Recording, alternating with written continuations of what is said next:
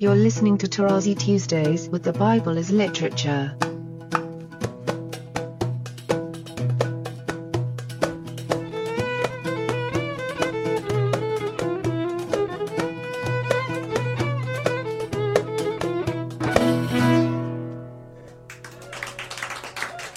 Is Father Mark Boulos. And this is Dr. Richard Benton. And you are listening to Tarazi Tuesdays with the Bible as Literature podcast. Good morning, gentlemen. Good morning, Good Father. morning. Good morning. So I'm excited about today's topic because when I wrote my book on Galatians, I wrote it based on an assumption, an assumption that I think for a lot of people is very difficult to swallow. But for me, hearing Galatians without first taking this assumption makes the book very difficult to understand and helps explain for me why so many people have mishandled scripture over the years. And that is the case that Father Paul has made, Richard, about scripture being a totality not something that you can take in bits and pieces. You have to take very seriously individual books and the audience to whom they're addressed and the issues being addressed by the writer and so forth. But at the end of the day, you have to receive Scripture as a totality. And once you do this, you begin to see on a technical basis how different books interact with each other how the terminology is interconnected, how there's a movement in the narrative, how it all fits. And so today, Father Paul, we're very excited to hear you talk about something that for me had to be taken as an assumption because to make the case is a scholar's life's work, and you are that scholar, and this is your life's work. So we are excited to hear you talk about the emergence of Scripture as a totality. Well, thank you very much. I'm going to begin with a comment that fits the umbrella of the podcast, Scripture as Literature. In literature, one cannot avoid the circular argument. You can make argument for and against, non-ending. Being aware of that, I personally endorse what I would call the cumulative argument, meaning that if you see something happening again and again and again and again, you start leaning towards saying that this cannot be happenstance. It seems to be part of the deal. Now, can you prove that the way you can prove something in the lab? I don't think so. And even in the lab nowadays, people say this DNA business, very often it's not foolproof and so on. I mean, it's never ending. And recently I received from my colleague in Poland, Bartosz Adamczewski, his latest book on Matthew, where he presents the case. which is going to be the livestock of the scholars, definitely, that Matthew used acts not only on the information level but on the structure level. His following acts. And if so then matthew was written after luke which is my thesis and his against the majority of scholars. But his book is more tedious than mine because he is going through every passage and trying to show you in the original and there is no way around it. So, what I would like to say this morning is a series of points that are impressive and would invite the hearer again, not to judge at the end of the podcast. No, the hearer in this particular case will have to go and spend at least a good year reading scripture to decide for oneself whether it is so or not. But anyway, two major points. The first one is the language, which is the same throughout. There is no progression of Hebrew, as scholars likes to say, archaic Hebrew, classic Hebrew, post-biblical Hebrew, and so on and so forth.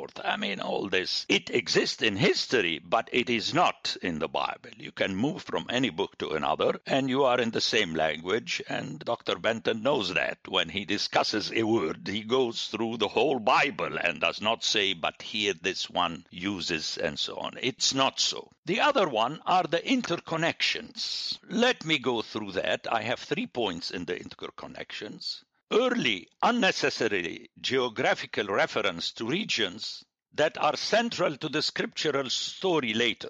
Very quickly, Tigris Euphrates are already mentioned in Genesis 2, and then Havilah and Cush are mentioned again with the Garden of Eden in 2. Ararat, which is in northern Mesopotamia, is mentioned in Genesis 1 and then 2 Kings, Isaiah, Jeremiah later.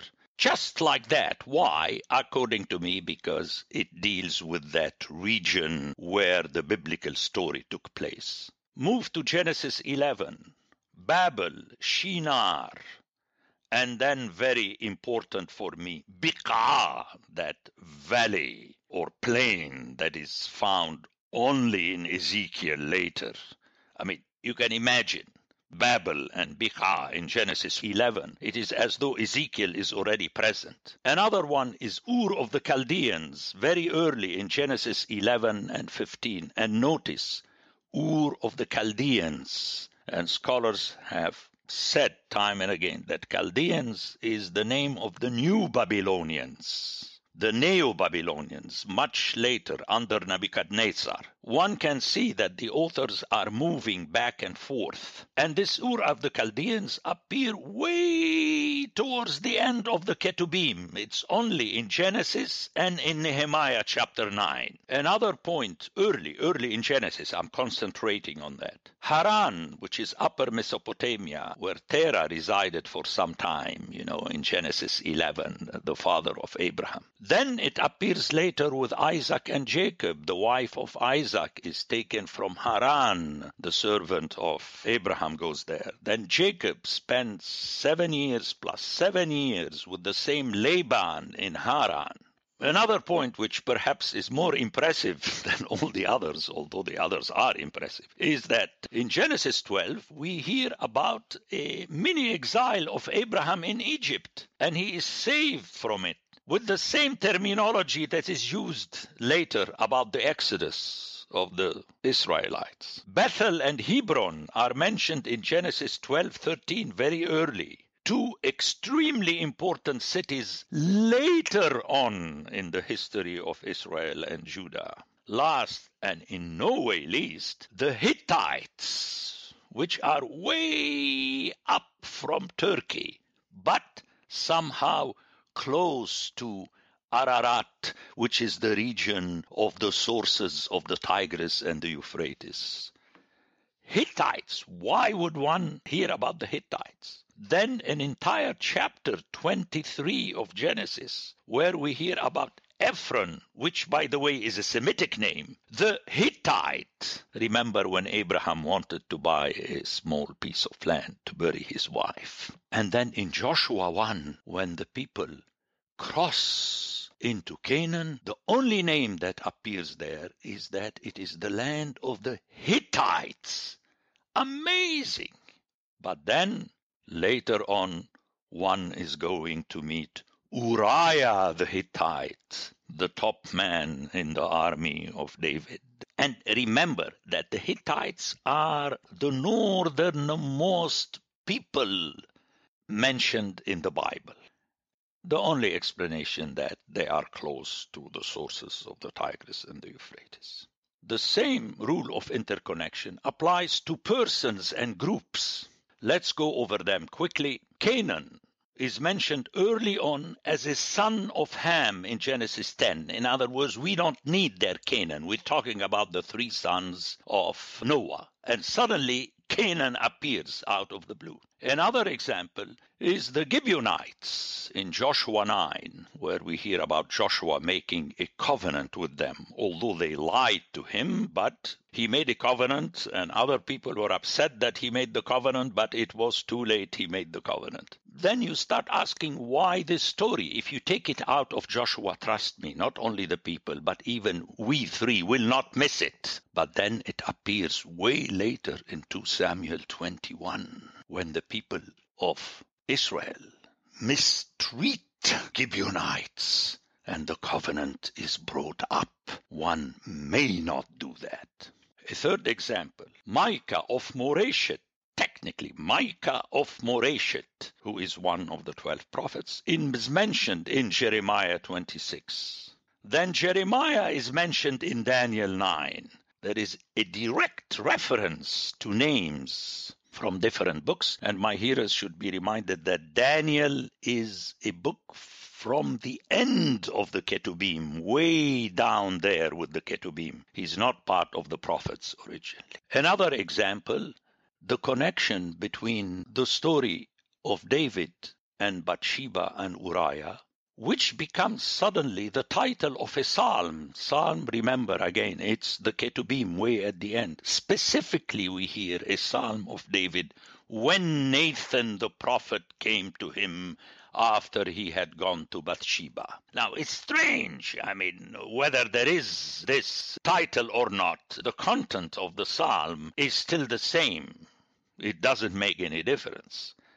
But the fact that it is there shows us interconnections. And I have shown in my article on Psalms that there is a connection with Isaiah 66, where we hear humble and contrite in spirit in 66 too. And the parallel between Isaiah 66 and Psalm 51 is that in both cases we hear that the sacrifices are not necessary. And in Psalm 51, the sacrifice acceptable to God is a broken spirit spirit a broken and contrite heart. It is only then that God may accept your sacrifices. And this feature is already in Isaiah 56, which shows that the interconnection where we hear, For thus says the high and lofty one, it's a beautiful text, who inhabits eternity, whose name is holy. I dwell in the high and holy place and let's be attentive, and also with him who is of contrite and humble spirit,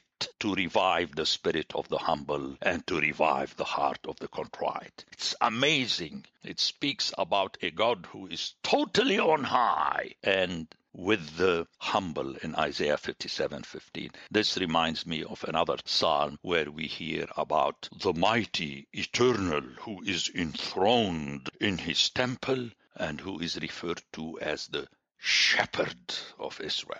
Another example, Isaiah and Jeremiah and Jonah are mentioned in 1 and 2 Kings. Unnecessarily. In the case of Isaiah, the connection is so flagrant that 2 Kings 18:20 is found almost verbatim in Isaiah 36 through 39, which the readers would not have missed. Like if you eliminate chapters 36 to 39 in Isaiah, you're not going to miss much. You say that you're going to miss it because you know that they are there. Verbatim. So I spoke about unnecessary geographical references, interconnections between persons and groups, and last but not least, topics. The covenant inclusive of all nations, of which we hear in Isaiah, is already mentioned in Genesis chapter 17 with circumcision. The promise very early is already mentioned in Genesis. Another example which is really impressive is circumcision that is found early on in Genesis and then disappears completely, except obviously for the mention of the circumcision of the heart in the law. But then you don't hear any more about circumcision except in Jeremiah and negatively. Circumcision doesn't make any difference because so many people are circumcised. But then way down it appears in the Maccabees and then in the New Testament, which, by the way, but I cannot enter into that now. I discussed it in my book. The New Testament is interconnected already with the Old Testament. When I say already, in other words, when the authors started writing the New Testament, as you have read in my book, they just composed it a la Old Testament. The third topic, which is very interesting, in Joshua 8, the law is read to Israel and the foreigners, which is translation of the Hebrew word gerim. So the law is for both. So we are already at the threshold of the New Testament. But there is something also interesting there that Israel is reminded very often that when it or they, the Israelites, were in Egypt, they were gerim, foreigners in Egypt. That's why they must love the foreigner. So this text in Joshua 8, the law being read twice to Israel and the foreigners residing with them, it applies to both, is really an extremely encompassing text. Now, let's remember that in Joshua we have in the following chapter the story of the Gibeonites, and in chapter one that the land is the land of the Hittites. Again, you know, it's much more, I don't like to use the word complex because it sounds negative, but it's much richer than a beginner hearer or reader is aware of.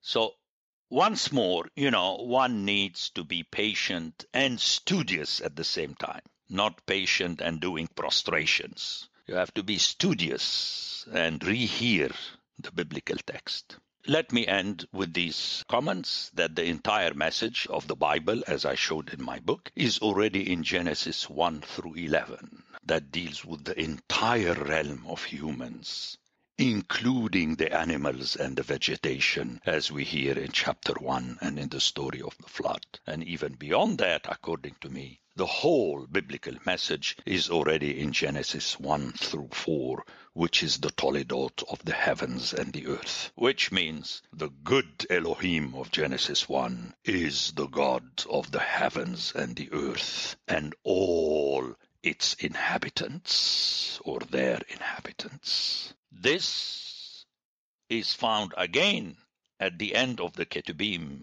in the strange book of Daniel, again, remember it's one of the Ketubim, where God acts as judge. Remember, Daniel, God is my judge, or God is judge, which is very funny. I mean, Daniel is active among successive kingdoms. It's as though he has lived for hundreds of years, which is ridiculous. But that's the idea of the story that God controls all these people. We have a reflection of that in the book of Esther, where the name of God is not even mentioned. Remember what I say in my book about the inexistent God, but He is there. And another important book is the book of Psalms. It is the liturgy of Zion. You know, at the beginning we have the use of king for earthly kings, and slowly on, more often the king is God. The same thing at the beginning we have more Jerusalem, towards the end more Zion, and at the beginning the interest in Israel and Judah, and slowly on with the nations, and we end up with all peoples and nations praising the Lord. So the book of Psalm is concocted. I mentioned already the example of Psalm 51, where the most important thing is precisely to praise the Lord of the law. In Psalm 1, you have the law, and the longest Psalm 119 is an ode to the law and the words of the law. Let me mention an aside here which I discuss in detail in my book. Again, you know, the concentration on individuals is not important. The servant of Isaiah 53 is referred to as a lamb and very interestingly as a ewe. And ewe comes from the Hebrew Rachel, which is Rachel,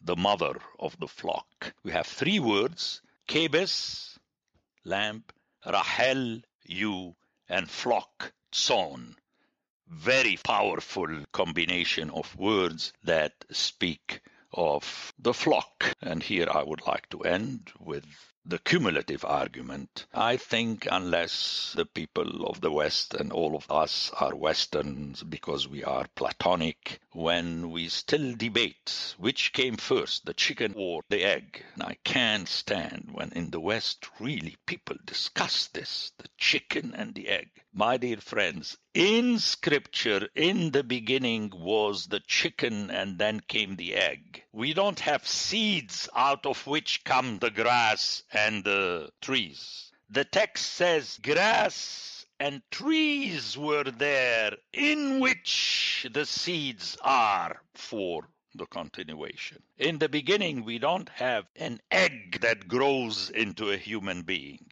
You have a couple, remember, sex is very important intercourse. And out of them, you have children coming. Now, why is it so? It's not because scripture has a philosophy that says that it is so. It is because the assumption is shepherd life and shepherdism. And as I said in previous podcasts and in my book, in the beginning is the flock, and then they are sheep in this flock. It's not that you have wandering sheep that unite in a flock. Sheep do not vote, they do not think, so the Orthodox better start thinking about eliminating from the text of baptism reasonable sheep. Logiki, sheep, means the sheep who listen to the logos of God. It's not that they use their Platonic logos. Putting all this together, for me, it's ultra clear that you have a totality, a point in the mind of the authors of the entire Bible. And remember my thesis regarding there being also the translators into Greek, that they poured this into interconnected stories, as I showed you at the beginning. Interconnected stories. It's an impossibility that it would be otherwise, unless you say people wrote this and then after that they wrote that and so on. And this creates more problems than it solves. We all know the bad end of the thesis about the document Q. I mean, scholars even create a document that never existed and they assume it. Q, Proto Luke, Proto Matthew, Proto Mark. I mean, come on now. I mean, we don't have these manuscripts. Once you start like this, you can make up everything that there was a small text of the law that was the Ten Commandments, and then it was developed into four books. I mean, who's going to believe that? Except the scholars, because they need to have an itch for them to write something. I mean, we know this publish or perish. you know, basically, you are a perishing sheep in the Bible.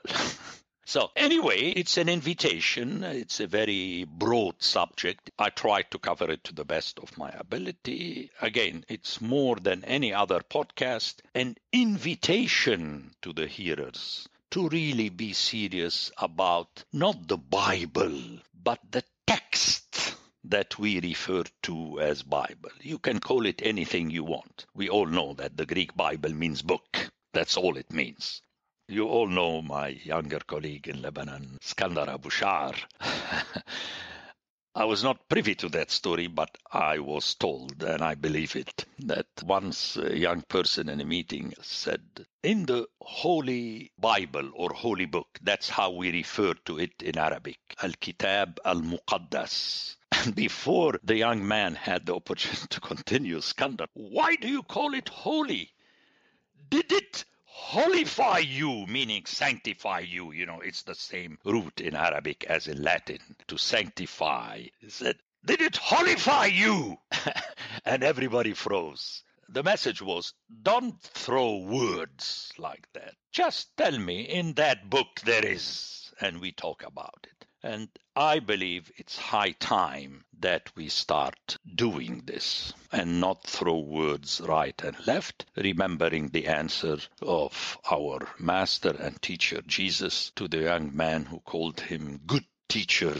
And his answer was, Come on now, don't throw words right and left. So Skandar did not come with his story out of the blue sky. He got it from somewhere. Let's call a spade a spade and then we go from there. Whether you want to use your spade as a sword to chop heads and ears off, or whether you want to use it as being the sword of the Spirit, meaning using your tongue to teach people. And with this, I wrap up. Mea culpa, mea culpa, mea maxima culpa that I did not mention the interconnection between the two first cousins, as I call them, your Hosea and my Ezekiel. My apologies, Dr. Benton. Thank you. I appreciate that, Father. Thank you. so, one of the questions that I have, you know, I hear from scholars another model of how the Bible was brought into being, which is there were texts that were out there, but the reason why you see the totality, the reason why you see these threads running throughout is you had a school of redactors or editors who took these existent texts and put them together into a single whole. But you're making a stronger argument, from what I understand, which is that it was written as a single whole. How do you distinguish between those two arguments, and why do you think that that's an important distinction to make? It's for a very simple reason that in my approach, I'm not assuming anything, but in the other scholars' approach, they are assuming actual documents or texts that we don't have. They are taking these documents out of books that exist as books in the Bible. Q, Proto Mark, Proto Luke, Proto Matthew, the earlier text. Do we have them? Can they show them to me? They can't, which means we are at a standstill. but at least I am not appealing to anything I cannot defend. Again, is this a proof? You know, in literature is very hard. That's all I'm saying. It's very hard. It's like plagiarism. You can say, well, sometimes, you know, people pointed to me that something I have said, Chrysostom said it before me, but personally, I had never read it before in Chrysostom. But I have to give in by saying that Chrysostom said that before me. But is this a proof that I quoted Chrysostom? Ah, it's very touchy here. That's my answer to your point. I'm very well aware of it, but it's beginning to make less and less sense. I remember Karavidopoulos, a professor of New Testament in Greece, who was a member of the committee that oversaw the Greek New Testament, who said once, I mean, it's really interesting this extra volume where the scholars discuss an original that was rephrased in different manuscripts. And listen to his point. The main thing is not whether you or I agree or disagree with him. He said, when you are doing this, you are ending up with a supposed original text that is reflected in manuscript A and B and C and D. But, he says, that does not exist. And here's where Trobisch is very important he starts his research on the basis of the actual manuscripts. Okay, just a point, Richard, to show you that it's much trickier than it looks, this thing about the original document. You have footnotes in the Greek New Testament where this reading is found in these manuscripts and this other reading in that manuscript and so on. And scholars do that, and I used to do that in the past, and somehow you have to do it somewhere, you know, to try to understand what's going on. But then the trouble is that you're coming up with an Ur text, as it is called in German, you know. But it doesn't exist, and we have to hear these challenges and take them seriously.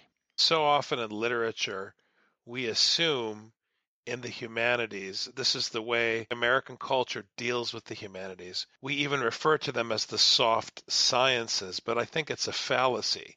I think the complexity of literature, in some ways, is more complex than what we call the hard sciences. But because you're dealing with ideas and because of the tendency towards abstraction and Platonism, people can fake it a lot easier with the humanities. But the fact remains, you're dealing with a problem and you have to force yourself to do archaeology in the actual manuscripts you have, you can't make up a source. I really want our listeners to hear this, Father Paul, because we cheat on literature all the time. When someone does an algebra formula, it's very easy to show their mistake because the scope is very limited and it's black and white in a very obvious and simple way. In literature, you're dealing with the same type of precision on a much higher level of complexity.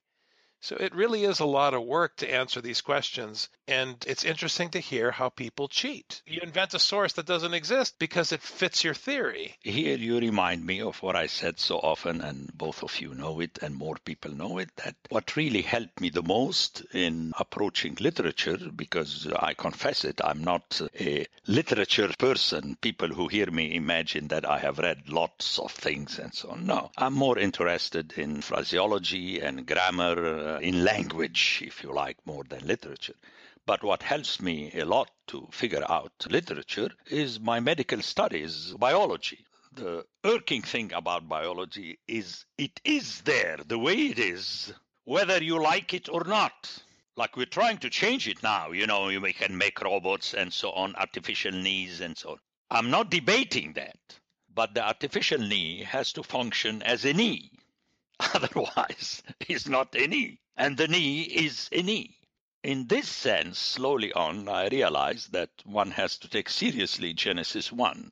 We do not have eggs and sperm that become something.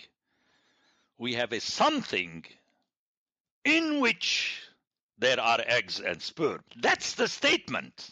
This helps me, although I grew up in the Middle East, but I grew up in a city and so on, to understand this phenomenon of flock. And I'm talking about Middle Eastern flock, not Scottish flock. where things are the way they are. You said it in your own way. I'm just trying to back what you're saying from an actual example, which is myself and how slowly on I realize things. And you all remember how I most of my examples are from biology and vegetation, which is the same thing. It is so. And one is first to submit to that. And you see how science goes. The famous story of Newton. First of all, he was dealing with a fact that if you hold an apple and you let it go, it falls down. He didn't create his own world. It's not a C.S. Lewis and Narnia and so on. Remember what I say about the Bible. It's shepherdism is an actuality. I'm backing your point, and I'm not talking about biology as a science. I am talking about the reality of the organisms, animal and vegetation, as they are, and you study them. You do not study a limb. I mean, we were taught that in medical. Okay, you have to study at one point the liver. But please remember that a liver is an organ of this organism. Uh, and that's the way it is. This does not mean, let me go on an aside here because people will, oh, so you're talking about you have to treat the ailing person and not the ailment. No! No! If I have a broken knee, I want you to fix my knee. I don't want you to fix my whole self. But for you to fix my knee, you have to have a knowledge of my totality, not as a platonic self but as an organism. That's what I'm trying to say. And you touched on that. And this links your comment, Father Mark, with the comment of Dr. Benton. The trouble is that, you know, it's so real that you can push it in this direction or that direction. But it is only the practice, and I would like to add at the end a word that I mentioned all the time honesty. Each hearer has to be honest to oneself if you're not honest to yourself, you're not going to be honest to the God of Scriptures. and that's where the hardship lies. So I hope my hearers will get this, our hearers, that the podcasts are not entertaining and worse, uplifting. I can't stand that word. No, they are not even illuminating, except illuminating as an invitation for each hearer to do the work. Because let's say how many times I told you that. Okay, someone asks you and you say that Father Paul in his podcast said.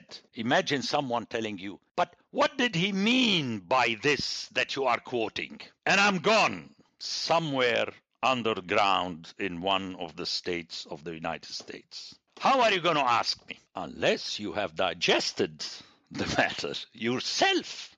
That's why my critique against those who keep quoting the fathers in their sermons. Well, the sermon is yours because your quotations are cut out like created documents in your head. If I want to know what the fathers say, I can read them. You are here on Sunday, you are telling me, and your reference should be solely the biblical text. And that's the challenge. God put his own words in the mouth of Jeremiah for Jeremiah to spit out. And then he got tired and he sent a printed book to Ezekiel. And he says to Ezekiel, Repeat what I tell you, I told you to say. That's all you're supposed to do. Not even extra comments. It's amazing, that book. Anyway, perhaps we stretched it, but I hope it was worth it. And I'm sure you won't let me off the hook and come back at me through a subtopic. Great episode, Father Yeah, Paul. thank you very much, Father. Wonderful episode. And Thank you. You know, that last point you made, I just want to repeat it for folks. Over all these centuries, all of the people that worked with scripture to try to explain it to people, if they were worth their salt, would be scandalized to hear that we quote them instead of dealing directly with scripture. I think this point that Father Paul made is to borrow a Father Paulism of the essence that we have to have integrity and take seriously what others have taken seriously, which is the content of the primary text, which is the Word of God. Thanks very much, Father Paul. Thanks Oh, thank, thank you both. I truly appreciate it, perhaps today more than ever. Thank Take you care. very much, and God be with you. The Bible as Literature is a production of the Ephesus School Network.